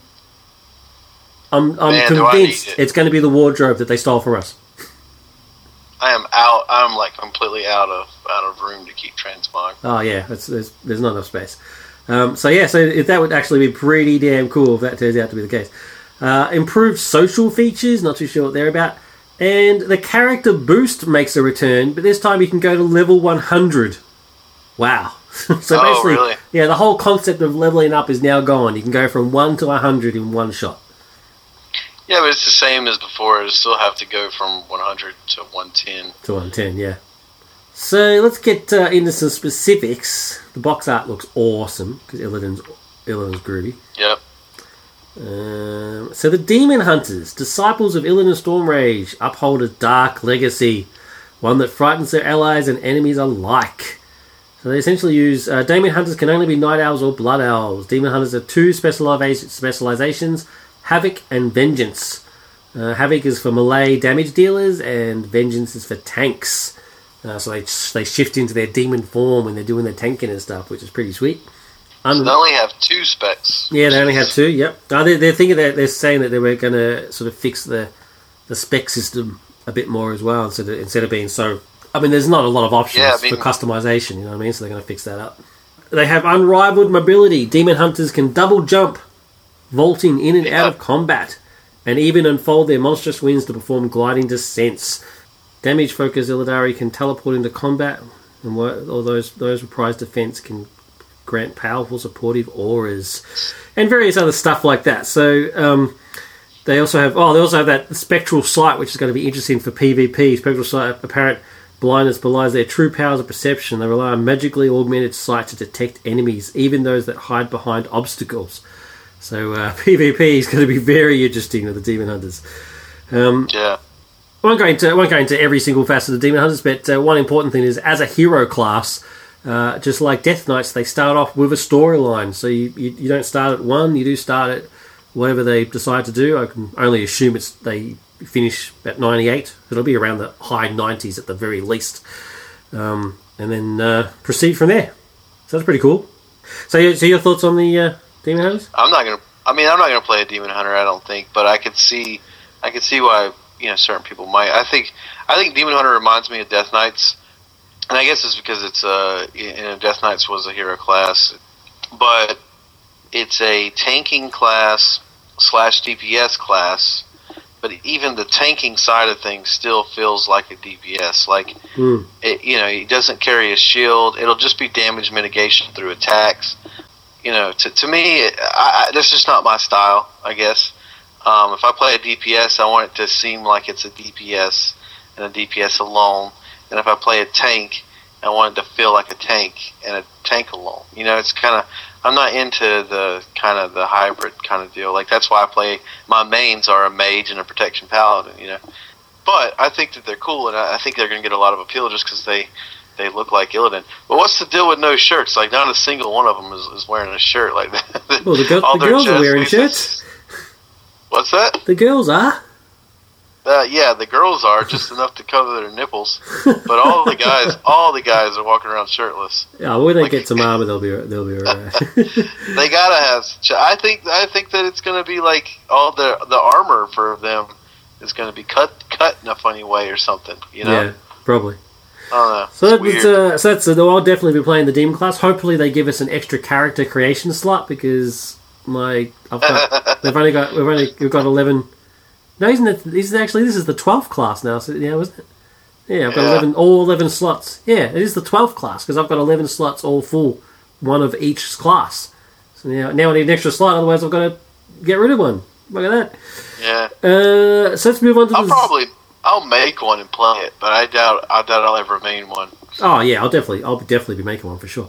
Uh, let's move on to the zones. So uh, Dalaran makes a return and becomes the central hub for this expansion, uh, which is Yeah, that's really pretty, neat. That's pretty cool. Yeah.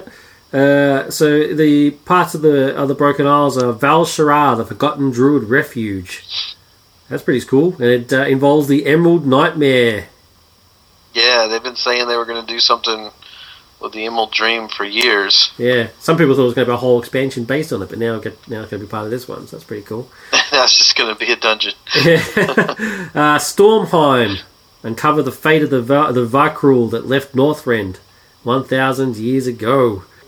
Uh, as Definitely sooner, like the, play, the place was something very special. The the bones of the ancient Night Owl civilization, ghosts of ancient Night Owls, remnants of Blue Dragonflight, and we face Queen Azshara.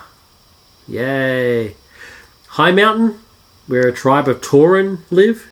Suramar, which is a new race of owls. They have the New last race relic. Yeah, new race of elves. They have the last relic that we need. Very cool. All right, now the artifacts. Now the artifacts are quite interesting. They're they're I mean, they're essentially le- a legendary, but every single class gets one. Um, so everybody everybody who plays the game gets one. You don't have to go on this. It's you know not like the most you know most of the legendaries. You're guaranteed to have at least one, and you collect uh, relics that you add sort of add on to it in order to enhance it as you go. So it's a, it's a, the new version of the legendary quest. Some examples of the unique quests are Ret- uh, Retribution Paladins uh, get Ashbringer, so they return to Broken Shore to get Ashbringer. Protection Warriors discover the legend of the Vrykul Kin. Death Knights retrieve shards of Frostmourne from the base of Icecrown. Awesome, that's pretty yeah, cool. it's pretty crazy. Um, the level the, the weapons level up as you do. So how early do you think we're going to be getting them? I, I think you get them right right from the start. I think you get the base model. The very first quest will be the ba- to get the base model, and then you unlock it as you go. Yeah. So are no weapons going to drop? Yeah, so I, I, I guess you don't care whether there's any weapons that drop from the bosses because you're going to have your actual unique weapon. That's so weird. That's the part that's weird to me. It is weird, isn't it? I'm intrigued. I'm intrigued though. I think they look awesome. They even have their own talent tree, so you unlock Yeah, what you want to unlock as you go. So that's a pretty cool. Bit of customization. and it it looks like the old skill tree. You know, yeah, like it looks like the skill trees they got rid of uh, just on your weapon now instead of on your character. It's so I'm not naysaying it.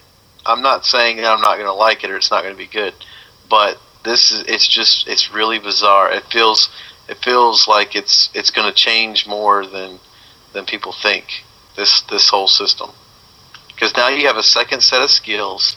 You're not looking for weapon drops. Basically, the weapon that you get in the very beginning is what you're gonna what you're gonna stick with, and it's just uh, I, I don't know, man. It's just and everybody's gonna be carrying the same one.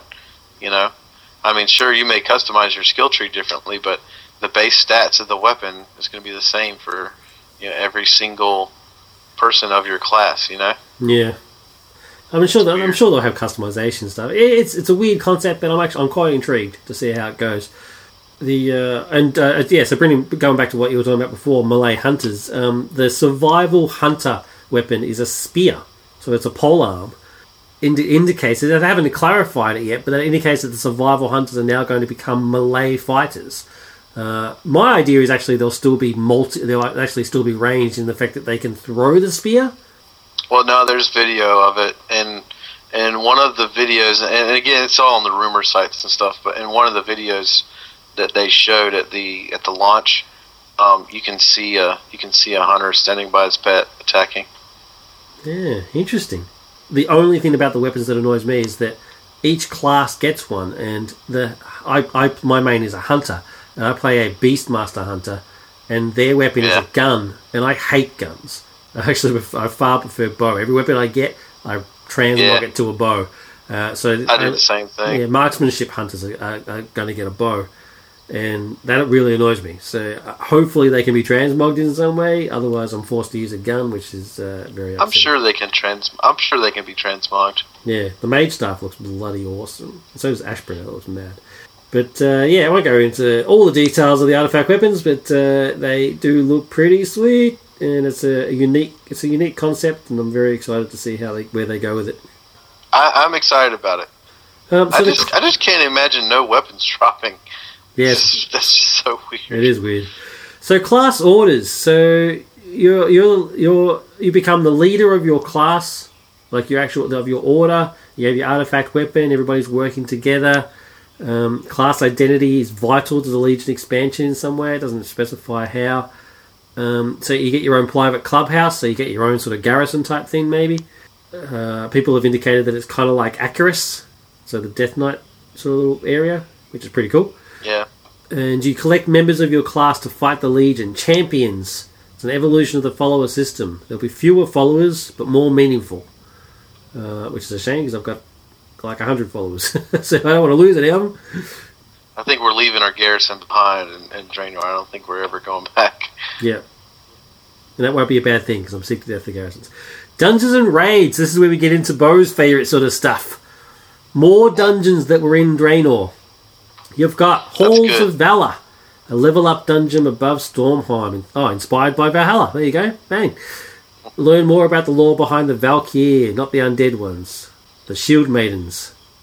Very cool. Well, make a make a necklace out of your entrails. Uh, Black Rook Hold, the ancestral home of Lord Ravencrest. Elven structure carved from stone, now covered in dark shadow. Vault of the Wardens, where Gul'dan found Illidan, lined with cells. Starting area for the Demon Hunters. Um, Eye of Azshara, deal with the minions and Na- of and the Naga of the Queen of Queen Azshara. Darkheart Thicket, base of the World Tree, the heart of the Nightmare Corruption, and res- rescue Malfurion from corruption. Neltharion's lair, cavern where the Earth Warden lived before he was Deathwing. Now home of the Highmountain Warriors. Poor Deathwing. Helheim, the polar opposite of the Halls of Valor. The cursed spirits get on the ship to Helheim where they're cursed for all eternity. Sailing on a ship. There you go. It's going to be on a train again. no, it's on a ship this time, but essentially the same deal. Suramar City, City of Night. Need to uncover ties to the Legion, an ultimate plan that is unfolding. And Violet Hold makes a return. Oh, wow. When the city is in proximity to Tomb of Sargeras, it awakens new powers. Da- Dungeon shows origins of Dalaran and the world itself. Thrillers is pretty happy with the raid structure in warlords, so doing something similar in Legion. Raiding in Warlords was, was really good. That's like the one thing that Warlords and, and I, I I actually liked Warlords a lot. I think it gets a lot of a lot of bad flack, but um, the one thing it can hang its hat on is is the raids. Well, they're gonna they're gonna keep with the same thing. They're gonna have two raids. First one's called Emerald Nightmare. It has seven bosses. Deals with Yeah, the Emerald Dream, cool. obviously. Climb up into the tree and cross through barrier that separates reality from the dream. And you face Xavius. That's pretty cool. Uh, this other raid is Suramar Palace, which has ten bosses. Uh, Grand Magistrix has brokered a deal with the Legion. Legion has corrupted the Titan Pillar. Similar layout to Black Temple. Start from the catacombs and work way up into the Nightwell. Face off against Gul'dan! Yeah, He's the ultimate boss of the Suramar Palace raid. Nice. I, I'm really excited about about the expansion, but I almost feel like Legion is just the ending of Warlords of Draenor. Yeah. You know what I mean? Yeah. Like it feels like it could have been one huge expansion that they broke into two. You know? Yeah. But it's cool though. I'm really excited about it, and I'm wondering how Illidan's going to play into all this. We really don't know yet. So that's uh, yeah. So that's the that's the expansion. It's uh, it's pretty damn exciting stuff. I mean, there's, there's more details to come. Obviously, it's only been a couple of days, but um, and no release date as of yet. Uh, there's you can't even pre-order pre-order purchase it yet. So it's when when do, what do you, have you have a stab at the release, the release date I say around Christmas, around the holidays, this year? released. Yeah, I'm I'm gonna go take a stab and say December, early December this year. Yeah, So you excited, dude? yeah. I'm really excited. I just, I'm, I'm really excited. I think, I think that, I think that in this new model, in this new yearly model, this is going to be a cool expansion. Yeah. I think that I think that this is going to make for an eventful year. I just kind of miss the days of old where we got huge expansions over the course of two and three years, and it was like this work in progress over this time. But I just don't think that's the way gaming in general works anymore. I think that people want faster content, and I think this is the result. I think this is Blizzard's answer to that. You know, I think this is them trying to bring World of Warcraft, which was designed ten years ago, into 2015. You know, I think this is their way of doing that. Yeah. So I probably sound like an old man when I say that, but I like the old way. We'll, Um, we'll, we'll, we'll finish. We'll finish up Azeroth in terms of this. I've got a question for you. I'm, I'm interested in your opinion. Now, I can't find anything online about this, so uh, hopefully you, you, you've got an answer for me. But with Warlords of Draenor, we've altered history. So they've they've said they've said in the past that it doesn't alter the history of main Azeroth. It's an a, Yeah. it's a divergent timeline, so it's an alternate reality, right? Where the Draenor stuff is happening. Where does Legion take place? In original Azeroth or new alternate Draenor Azeroth? I think it takes place in original Azeroth. I, I think it has to because Dalaran's floating, and it's and as far as we know, it's um, we haven't seen it yet. So I mean, maybe it's not the Dalaran that we know, but as far as I know, it's the Dalaran that we know. And the reason why Dalaran is the way it is is because of the events of our Azeroth. Um, But, I that, think then in- that, but then that, that begs the question then, then is why are they saying that the Burning Crusade, the invasion, happens differently to how we know it? Because in our Azeroth, original Azeroth, it's already happened. Yeah. No, I think that this is like an, a second invasion for our Azeroth. It's a second invasion, is- you think? Yeah, because Right, all okay. of the, the the Burning Legion and all of that, they're outside of this debacle anyway. Yeah. Like when we killed Mannoroth, it's the same Mannoroth from our time because the the timelines it's already it's it was established somewhere. The Burning Legion, the the the Twisting Nether, these things are outside of of our timeline.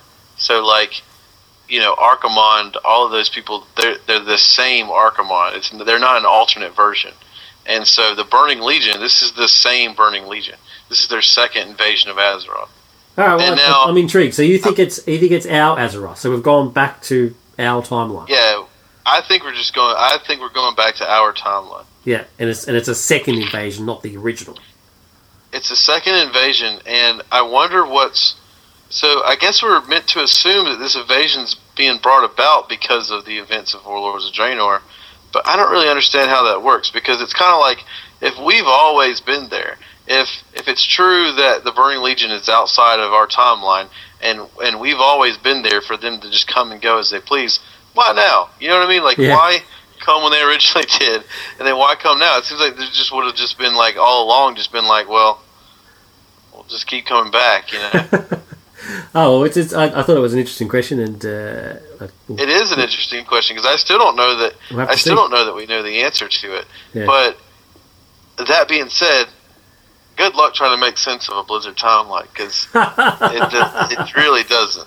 surely there's somebody out there that's got it all worked out. But but uh, yeah, I'm intrigued. But I, I'm I'm excited for this expansion. I mean, I love all that that foul business, and uh, I love Illidan, and uh, I'm eager to play a demon hunter. I don't. It won't be my main. I mean, I'll still stick with my hunter, of course. But uh, it's got some. It's just got a lot of cool stuff in here that I'm eager to give a try. Yeah, it's gonna be a lot of fun. So that's it for uh, Azerothian Times. It's, uh, like we said at the, hits at the start, it was huge. So- but uh, we've only got only so much time in the day. But it's a really exciting time to be a, a Warcraft player. So let's move on to coming soon.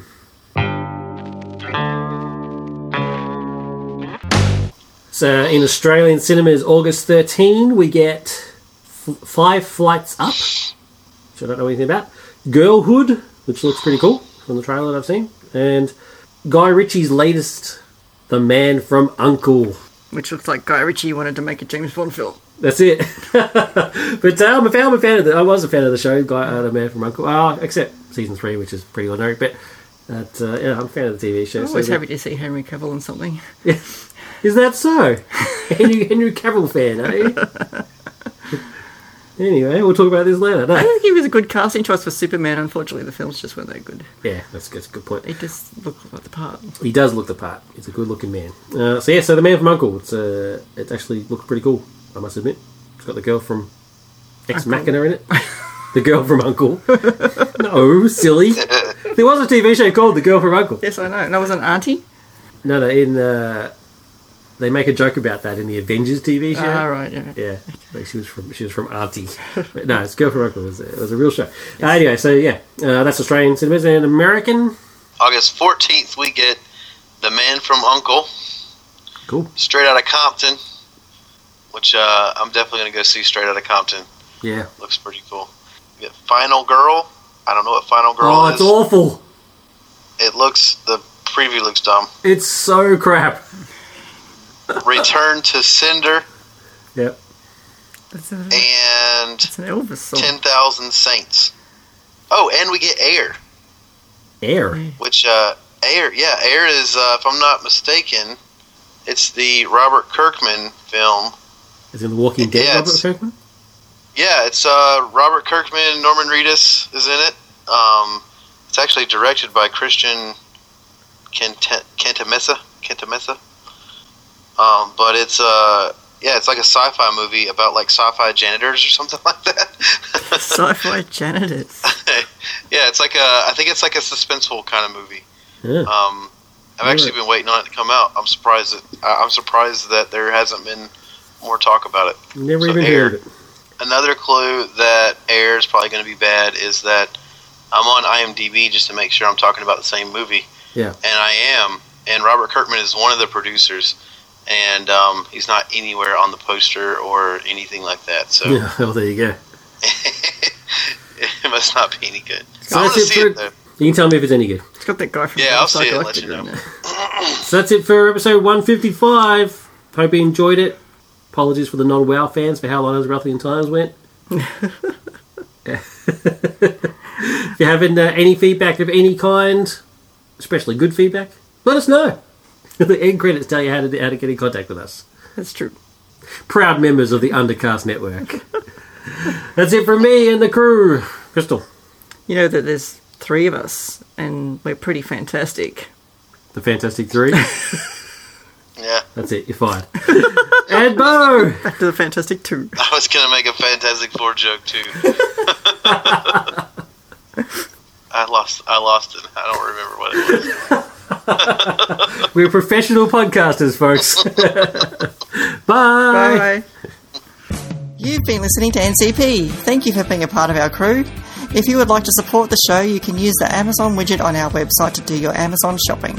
If you have any feedback, please go to nerdculturepodcast.com forward slash contact us, where you will find a list of the many different ways you can interact with us. We'd love to hear from you. Thank you for listening and stay tuned for the next episode.